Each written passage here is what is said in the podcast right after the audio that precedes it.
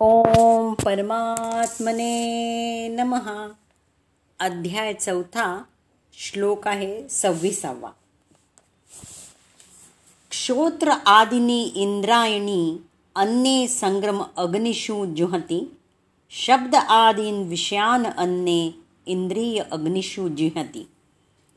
यापैकी काही जण विशुद्ध ब्रह्मचारी श्रवणादी प्रक्रिया आणि इंद्रियांची मानसिक संयमरूपी अग्नीमध्ये आहुती देतात. आणि इतर म्हणजे नियमन केलेले ग्रहस्थाश्रमी इंद्रिय विषयांची इंद्रियाग्नींमध्ये आहुती देतात. तर अन्य योगजन श्रोत्रादी म्हणजे श्रोत्र नेत्र त्वचा जिव्हा नासिका इंद्रियांचं संयमरूपीचं अग्नीत हवन करतात. म्हणजेच इंद्रियांना त्यांच्या विषयांपासून आवरून त्यांचं नियमन करतात. ज्याप्रमाणे अग्नीमध्ये घातलेली प्रत्येक वस्तू जळून भस्मसात होते त्याप्रमाणे संयमरूपी अग्नीत कामक्रोधादी विकार दग्ध होतात. दुसरे योगी म्हणजे शब्दादी शब्द स्पर्श रूप रस गंध या विषयांचं इंद्रियरूपी अग्नीत हवन करतात. म्हणजेच त्यांना साधनामय बनवतात. साधकाला या संसारात राहूनच आराधना करावयाची असते. सांसारिक लोकांचं बरं वाईट असे शब्द त्याच्या कानावर आदळत असतात.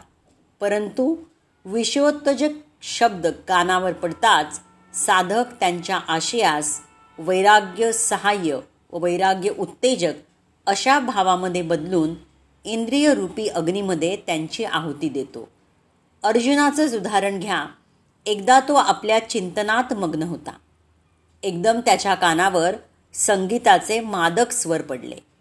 त्यानं वर मान करून पाहिलं तर पुढे उर्वशी उभी होती. उर्वशी ही एक वेश्या होती. अत्यंत लावण्यवती होती. तिचं रूप बघून सर्व मुग्ध व्हायचे. परंतु अर्जुनानं आपल्या स्नेहाळ दृष्टीनं तिच्यात मातृरूप पाहिलं. म्हणजेच त्या मादक सुरांनी निर्माण केलेले झालेले विकार असे विलीन पावले. इंद्रियांच्या अंतरंगातच समाविष्ट होऊन गेले. इथं इंद्रिय हाच जणू एक अग्नी आहे. अग्नीमध्ये टाकलेली वस्तू जशी भस्मसात होऊन जाते त्या प्रकारे आशय बदलून त्या इष्टानुरूप बनवल्यानं विषय उत्तेजक रूप रस गंध स्पर्श आणि शब्दही भस्म होऊन जातात. ते साधकावर कोणताही दुष्परिणाम हो करू शकत नाहीत आणि साधक या शब्दाधिकांमध्ये रसही घेत नाही आणि त्यांना ग्रहणही करत नाही. तर आणखीन बघायचं झालं तर ब्रह्मचारी गृहस्थ वानप्रस्थ आणि संन्यासी या समाजाच्या चार आश्रमातील सदस्यांनी परिपूर्ण योगी बनणं आवश्यक आहे. मनुष्य जीवन हे पशुप्रमाणे इंद्रिय उपभोग करण्यासाठी नाही. म्हणून चार आश्रमांची रचना अशा पद्धतीने करण्यात आली आहे की जेणेकरून आध्यात्मिक जीवनामध्ये पूर्णता प्राप्त करणे शक्य होईल. ब्रह्मचारी किंवा प्रमाणित आध्यात्मिक गुरुच्या देखरेखीखाली असणारे विद्यार्थी इंद्रिय तृप्तीपासून परावृत्त होऊन मन संयमित करतात. ब्रह्मचारी केवळ कृष्ण भावनेशी संबंधित असणारे शब्द श्रवण करतो. श्रवण हे ज्ञानप्राप्तीचं मूलभूत तत्व आहे. म्हणून विशुद्ध ब्रह्मचारी पूर्णपणे हरिनाम कीर्तनम किंवा हरिनाम श्रवणामध्ये कीर्तनामध्ये संलग्न झालेला असतो. आणि या भौतिक शब्द ध्वनीचं श्रवण करण्यापासून स्वतःला परावृत्त करतो. हरे कृष्ण हरे कृष्ण या दिव्य शब्दध्वनीचं श्रवण करण्यात मग्न होतं. त्याचप्रमाणे मर्यादित आणि नियंत्रित इंद्रिय तृप्ती करण्याची मुभा असणारा गृहस्थ अशी कृत्ये महत्प्रयासाने संयमित करतात. लैंगिक जीवन मादक पदार्थ मांसभोषण करणे या सामान्यतः मानव समाजाच्या प्रवृत्ती असतात. परंतु एखादा संयमित गृहस्थ अनियंत्रित संभोग आणि इतर प्रकारची इंद्रिय तृप्ती करत नाही. म्हणून धार्मिक जीवनावर आधारित विवाह पद्धती ही सर्व सुधारित मानवी समाजामध्ये अस्तित्वात आहे. कारण हाच मैथुन योग नियंत्रित करण्याचा मार्ग आहे. असे संयमित आणि अनासक्त संभोग जीवन म्हणजे एक प्रकारचा यज्ञच आहे. कारण गृहस्थ आपल्या इंद्रिय तृप्ती करण्याच्या प्रवृत्तीची आहुती देतो. श्लोक बघूयात सत्ताविसावा. सर्वाणी इंद्रिय कर्माणी प्राणकर्माणी च अपरे. आत्मसंयम योग अग्नौ जुहती ज्ञान दीपिते. इतर व्यक्ती ज्या मन आणि इंद्रियांच्या संयमाद्वारे आत्मसाक्षात्कार प्राप्तीसाठी इच्छुक असतात त्या इंद्रिय आणि प्राणाच्या सर्व क्रिया आहुती रूपानं नियंत्रित मनरूपी अग्नीत तर्पण करतात. तर आतापर्यंत योगेश्वर श्रीकृष्णांनी ज्या यज्ञाची चर्चा केली त्या यज्ञात प्रथम दैवी संपत्ती प्राप्त केली जाते. इंद्रियांचा संयम केला जातो. विषय उत्तेजक शब्द कानावर आदळले तरी त्यांचा आशय बदलून त्या उत्तेजक शब्दापासून बचाव केला जातो. यापेक्षा उन्नत अवस्था असणारे दुसरे योगी इंद्रियांची व प्राणांची सर्व कर्म ज्ञानानं प्रदीप्त झालेल्या आत्मसंयमरूपी अग्नीत हवन करतात. आणि जेव्हा संयम आत्म्याबरोबर तद्रूप होतो तेव्हा प्राण व इंद्रियांची सर्व कर्मे शांत होतात. अशावेळी विषयांना उद्दीप्त करणाऱ्या व परमात्म्याच्या ठिकाणी प्रवृत्ती देणाऱ्या दोन्ही गोष्टी आत्मसात केल्या जातात. ते परमात्म्याच्या स्थितीप्रत जातात. परमात्म्याशी ते तद्रूप होतात. आणि हीच यज्ञाची परमसीमा होय. ज्या परमतत्वाला प्राप्त करावयाचं होतं ते प्राप्त झाल्यानंतर काहीच शिल्लक उरतच नाही. आणि पुढील श्लोकामध्ये यज्ञाबद्दल अधिक विवेचन करण्यात आलेलंच आहे.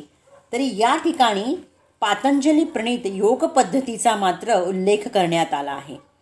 पतंजलीच्या योगसूत्रामध्ये आत्म्याला प्रत्यगात्मा म्हणजे पराग आत्मा म्हणून संबोधण्यात आला आहे. जोपर्यंत आत्मा इंद्रिय उपभोगामध्ये आसक्त आहेत तोपर्यंत त्याला पराग आत्मा म्हणतात.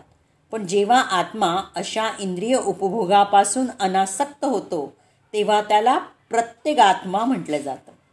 शरीरामध्ये आत्मा हा दहा प्रकारच्या वायूंमध्ये वावरत असतो आणि याचा प्रत्यय श्वसन प्रक्रियेद्वारे येतो.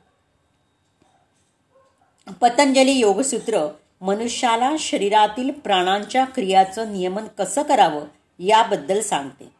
जेणेकरून शरीरातील सर्व प्रकारच्या प्राणांच्या क्रिया भौतिक आसक्तीतून आत्म्याचं शुद्धीकरण होण्यासाठी अनुकूल होईल. आणि या योगपद्धतीनुसार प्रत्येगात्मा हेच अंतिम ध्येय आहे. आणि हा प्रत्येगात्मा भौतिक क्रियांमधून निवृत्त केलेला असतो. इंद्रिय इंद्रिय विषय यांचा परस्पर संबंध येतो.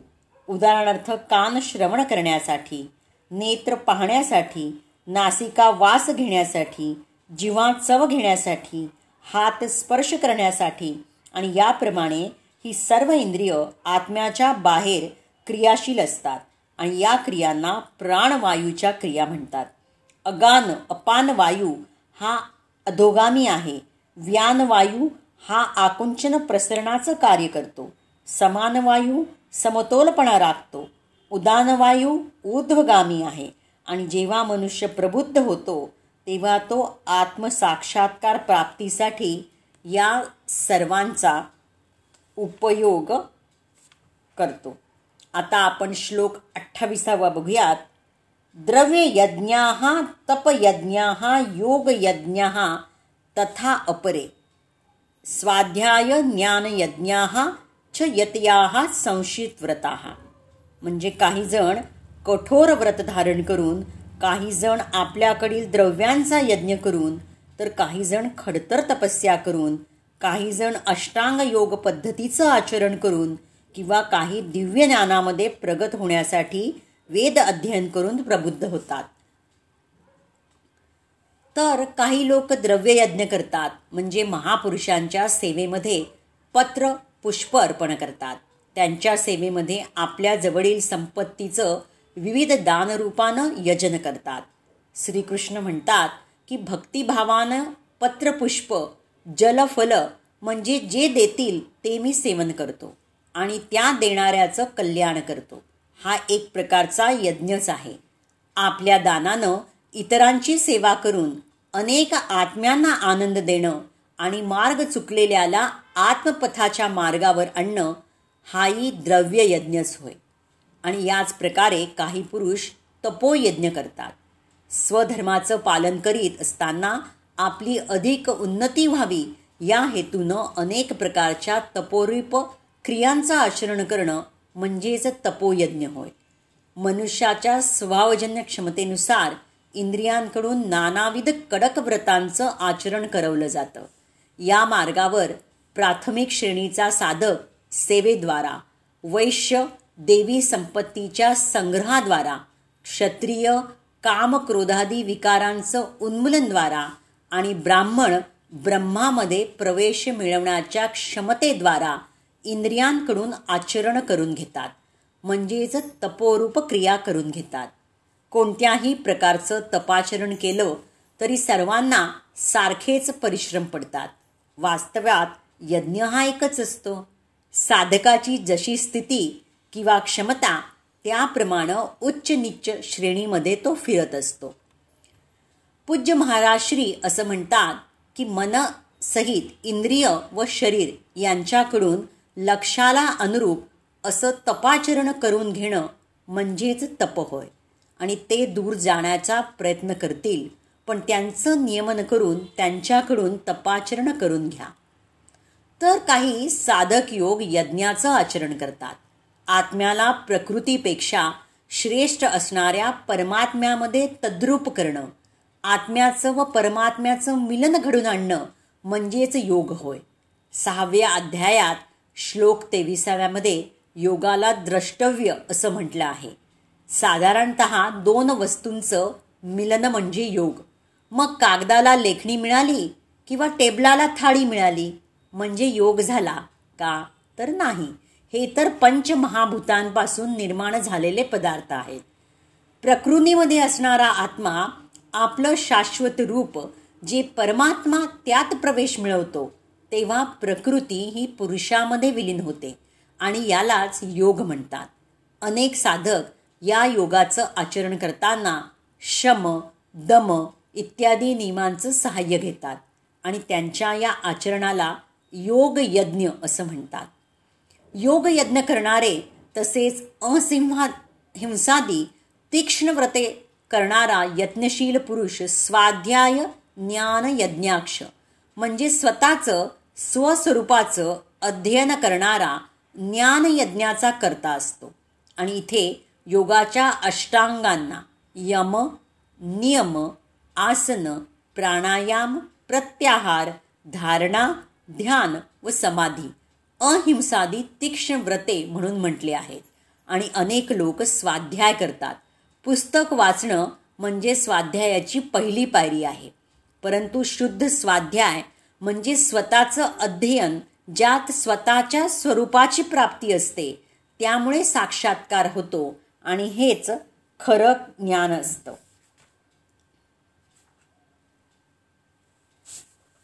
तर भगवद्गीतेत सांगितल्याप्रमाणे भगवंतांच्या विशुद्ध भक्तिपूर्ण सेवेमध्ये जो संलग्न होतो तो प्रकृतीच्या गुणांच्या पलीकडे जातो आणि तात्काळ ब्रह्मस्तरापर्यंत उन्नत होतो. कृष्ण भावनाभावित मनुष्य दिव्य स्तरापासूनच प्रारंभ करतो. आणि नित्य त्याच भावनेमध्ये स्थित राहतो. म्हणून त्या स्तरापासून त्याचं पतन होण्याची शक्यता नसते. शेवटी तो भगवत धामात प्रवेश करतो. भगवंतांना अर्पण केलेलं अन्न किंवा कृष्णप्रसाद ग्रहण केल्यानं आहार नियमन आपोआपच होतं. इंद्रिय निग्रह करण्यासाठी आहार नियमन अत्यंत सहाय्यकारक ठरतं आणि इंद्रिय संयम केल्याविना भौतिक जंजाळातून मुक्त होण्याची शक्यता नाही.